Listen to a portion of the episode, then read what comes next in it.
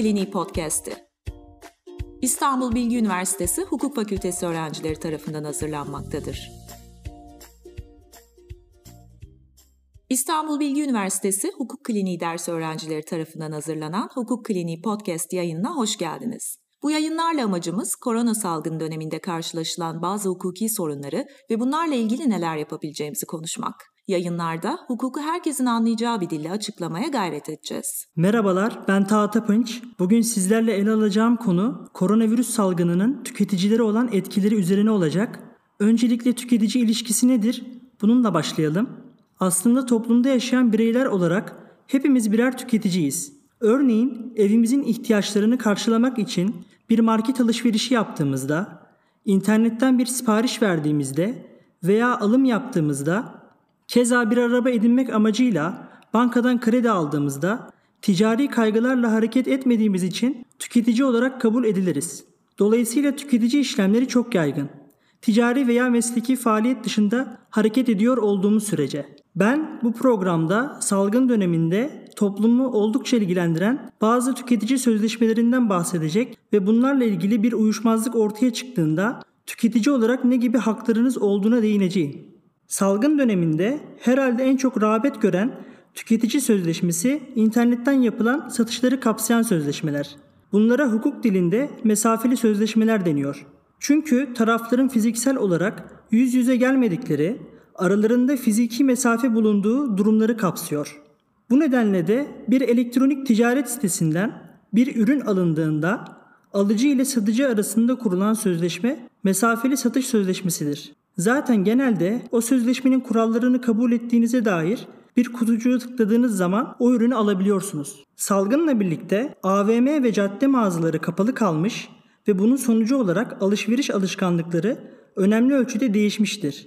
Tüketiciler internet ortamında alışveriş yapmaya yönelmiş ve elektronik ticaret sitelerini kullanarak alışveriş yapmak, alışveriş için tercih edilen yöntemlerin başında gelmiştir. Artan ilgi ve yoğunluk fazla olduğu için bu alandaki sorunlar da doğal olarak artmaktadır. Örneğin e-ticaret sitesinde alışveriş yapan bir tüketiciye yoğunluk sebebiyle ürün ulaştırılamadığı takdirde tüketicinin bazı hakları olmaktadır. Diyelim ki bir çorap veya pijama veya evlere kapandığımız bu dönemde ev ihtiyaçlarını karşılamak için bir saksı, çaydanlık veya bir kitap gibi bir mal sipariş ettiğinizde bu ürünün ulaştırılması için gereken süre 30 günü geçemeyecektir. Bu sürede ürün tüketiciye yani size ulaştırılmazsa sözleşmeyi sona erdirebilirsiniz. Bu halde satıcı satış bedelini 14 gün içinde size iade etmek zorundadır. Bununla birlikte salgın döneminde ürünlere talebin artmasıyla firmalar fiyatlarda çok ciddi artışlar yapmışlardır. Örneğin Polonya, dezenfektan, ıslak mendil, ateş ölçer gibi medikal, temizlik ve hijyen ürünlerine olan talep neticesinde firmalar bu durumu fırsat bilerek fahiş fiyat artışı yapabilmektedir. Yani mal ve hizmetlerin fiyatında haklı bir sebep olmadan yapılan aşırı ve adil olmayan bir artıştır. Haksız ve aldatıcı ticari uygulama olarak kabul edilmektedir. Ve fahiş fiyat artışı olup olmadığına Haksız Fiyat Değerlendirme Kurulu karar verir. Eğer artış fahişse tüketiciler için bir şikayet mekanizması bulunmaktadır. Tüketiciler haksız fiyat değerlendirme kuruluna yapacakları şikayetleri dilekçe ile internet ortamında oluşturulan şikayet sistemi üzerinden yapabilirler. Ayrıca şikayeti destekleyici belge, fotoğraf ve video görüntüleri de sunabilirler. Vatandaşın şikayet etmek için doğrudan o ürünün alıcısı olma zorunluluğu yoktur. Bir vatandaş reklamda o ürünün fiyatını gördüğünde fazla fiyat olabileceğini düşünüyorsa bunu Alo 175'i arayarak veya Ticaret Bakanlığı tarafından sunulan haksız fiyat artışı uygulamasını telefonuna ücretsiz olarak indirip kullanarak Ticaret Bakanlığı'nın reklamlarla ilgili birimine ihbar edebilir. Bu şikayetler sonucu Ticaret Bakanlığı il müdürlükleri haksız fiyat artışı tespit ederse haksız fiyat artışı yapan firmaya idari para cezası verilecektir. Ayrıca internetten yapılan satışlarda tüketicilere cayma hakkı tanınmıştır. Cayma hakkını memnun kalmadığımız bir mal ya da hizmeti iade etmek için bizlere sunulan bir hak olarak tanımlayabiliriz. Satın alınan bir malda bir sorun olmasa bile tüketici fikrini değiştirdiği için veya herhangi bir gerekçe göstermeden cayma hakkına sahip olacaktır. Tüketici bu hakkını satış sözleşmesini yaptığı 14 gün içinde kullanmalıdır. Ancak cayma hakkının her durumda kullanılması mümkün değildir. Bazı ürünlerin ambalajının açılması halinde o ürün iade edilemeyecektir. Örneğin aldığınız derginin ambalajını açtığınızda veya sağlık ve hijyen bakımından temizlik ürünleri, sabun, şampuan gibi ürünlerin ambalajının açılması durumunda o üründen beklenen faydayı olumsuz etkileyecekse ya da hijyen açısından sıkıntı oluşturuyorsa bu ürünlerin iadesi mümkün olmayacaktır. Çabuk bozulabilen ürünlerin ya da son kullanma tarihi geçebilecek mallar içinde iade mümkün değildir. Cayma hakkının kullanılması sonrasında malın iadesinde salgın döneminde olmamız nedeniyle bazı sorunlar olabilir. Bu dönemde kargo firmalarının şube kapattıkları bir durumda tüketicinin ürünü iadesi zorlaşabilir. Ya da tüketici hastalandı ya da sokağa çıkma yasağı gibi sebeplerle ürünü iade edemeyebilir. Böyle bir durumda tüketicinin cayma hakkını kullanmak istemesine rağmen kullanamaması ürünü iade etmekten vazgeçtiği anlamına gelmez. Yani tüketicinin içinde bulunduğu hastalık hali ve sokağa çıkma yasağı gibi olağanüstü dönemler geçene kadar cayma hakkına ilişkin süreler işlemeyecektir. Bir başka deyişle bu olağanüstü dönemlerde 14 günlük cayma hakkı süresini donmuş farz edebilirsiniz.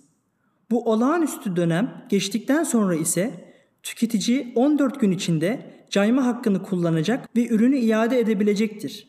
Bu dönemde görülen bir başka tüketici meselesi de özellikle okulların kapanmasıyla özel okulda okuyan çocukların velilerinin ödediği meblağlara dair oldu. Çocuğunuz özel bir öğretim kurumunda okuyorsa okul ile sizin aile olarak aranızda bir tüketici sözleşmesi vardır. Çocuklarını okullara gönderen veliler bir bedel ödüyor. Buna karşılık okul eğitim hizmeti sunuyor. Bunun yanında okul yemek servis gibi hizmetleri de sunabiliyor. Öğrenciler yüz yüze eğitime ara verilen tarihe kadar yemek ve servis gibi hizmetlerden faydalanmışlarsa bunun bedelini ödemek zorundalar. Fakat salgından sonra alamadıkları yemek veya servis hizmeti bedelini ödemekle yükümlü değillerdir. Öğrencilerin ücret ödeme borcu sona ermiştir. Eğer bu ücreti peşin ödedilerse bu bedellerin mutlaka tüketiciye iade edilmesi gerekir. Veya taksitlendirme yapılmışsa bu hizmetlerin ücretinin düşülerek okul ücretinin ödenmesi gerekir. Çünkü bu hizmetler salgından sonra hiç sunulamamaktadır. Tüketici hakem heyetleri ise bunu dikkate alarak yemek ve servis ücretlerinin iadesine karar vermiştir. Bunun yanı sıra salgından sonra okullar yüz yüze eğitim veremedi ve uzaktan eğitim modeline geçildi. Dolayısıyla eğitim hizmetinin tamamen ortadan kalktığını söylemek mümkün değildir. Sadece bu hizmetin aktarım şekli değişmiştir. Bu noktada uzaktan eğitim hizmeti verebilen kurumlar ile uzaktan eğitim hizmeti veremeyen kurumlar bakımından ikili bir ayrım yapmalıyız. Uzaktan eğitim altyapısı bulunmayan okulların eğitim hizmeti verebilmeleri mümkün değildir. Dolayısıyla özel okul eğitim hizmeti sunma borcunu yerine getiremediğinden veliler ödemiş oldukları ücretleri geri almalıdır. Uzaktan eğitim hizmeti sunabilen özel okullar ise eğitim hizmetini özenli bir şekilde vermek zorundadır. Yani bu kurumlar yükümlülüklerini önemli ölçüde yerine getirmişse ve kendilerinden daha üst düzey bir hizmet beklemek mümkün değilse o zaman özenli davrandıklarını kabul ederiz. Ancak özenli bir eğitim verilmemişse yani uzaktan eğitim sağlıklı bir biçimde yapılamamışsa örneğin sadece video dersler koyarak öğrencilerin soru sormasına imkan tanınmıyorsa eğitim hizmeti gereği gibi yerine getirilmemiştir. Bu durumda okullar öğrencilerin açıklarını kapatacak takviye dersler yapmalıdır. Eğer öğrencilerin açığını kapatacak alternatifler üretilemiyorsa eğitim ücretinde indirim yapılmalıdır. Özel okul sözleşmeleri ve mesafeli satış sözleşmeleri tüketici sözleşmeleri olduğu için bir uyuşmazlık ortaya çıktığında başvurulacak yer tüketici hakem heyetleri veya tüketici mahkemeleridir. 2021 yılı için 11.330 TL altında olan uyuşmazlıklarda tüketici hakem heyetleri görevli olacak bu değerin üzerindeki uyuşmazlıklar ise tüketici mahkemelerinde görülecektir. Dolayısıyla tüketici uyuşmazlığının meblağına göre nereye başvuracağınız belirleyici oluyor. Tüketici hakem heyetine yapılan başvurular en geç 6 ay içinde karara bağlanacaktır. Yapılan başvurunun niteliğine ve konusuna göre karar süresi en fazla 6 ay daha uzatılabilir. Yani başvuru yapıldığında en geç bir yıl içinde tüketici hakem heyeti tarafından karar verilecektir.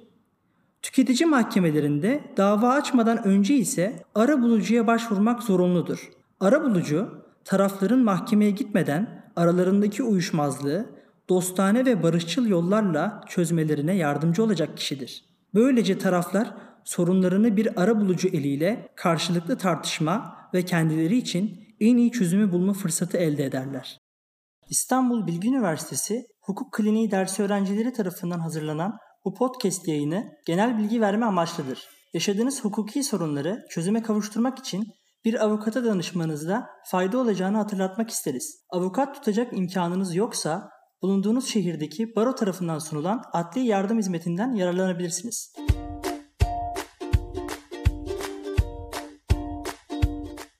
Hukuk Kliniği podcast'ini dinlediniz. İstanbul Bilgi Üniversitesi Hukuk Fakültesi öğrencileri tarafından hazırlanmaktadır.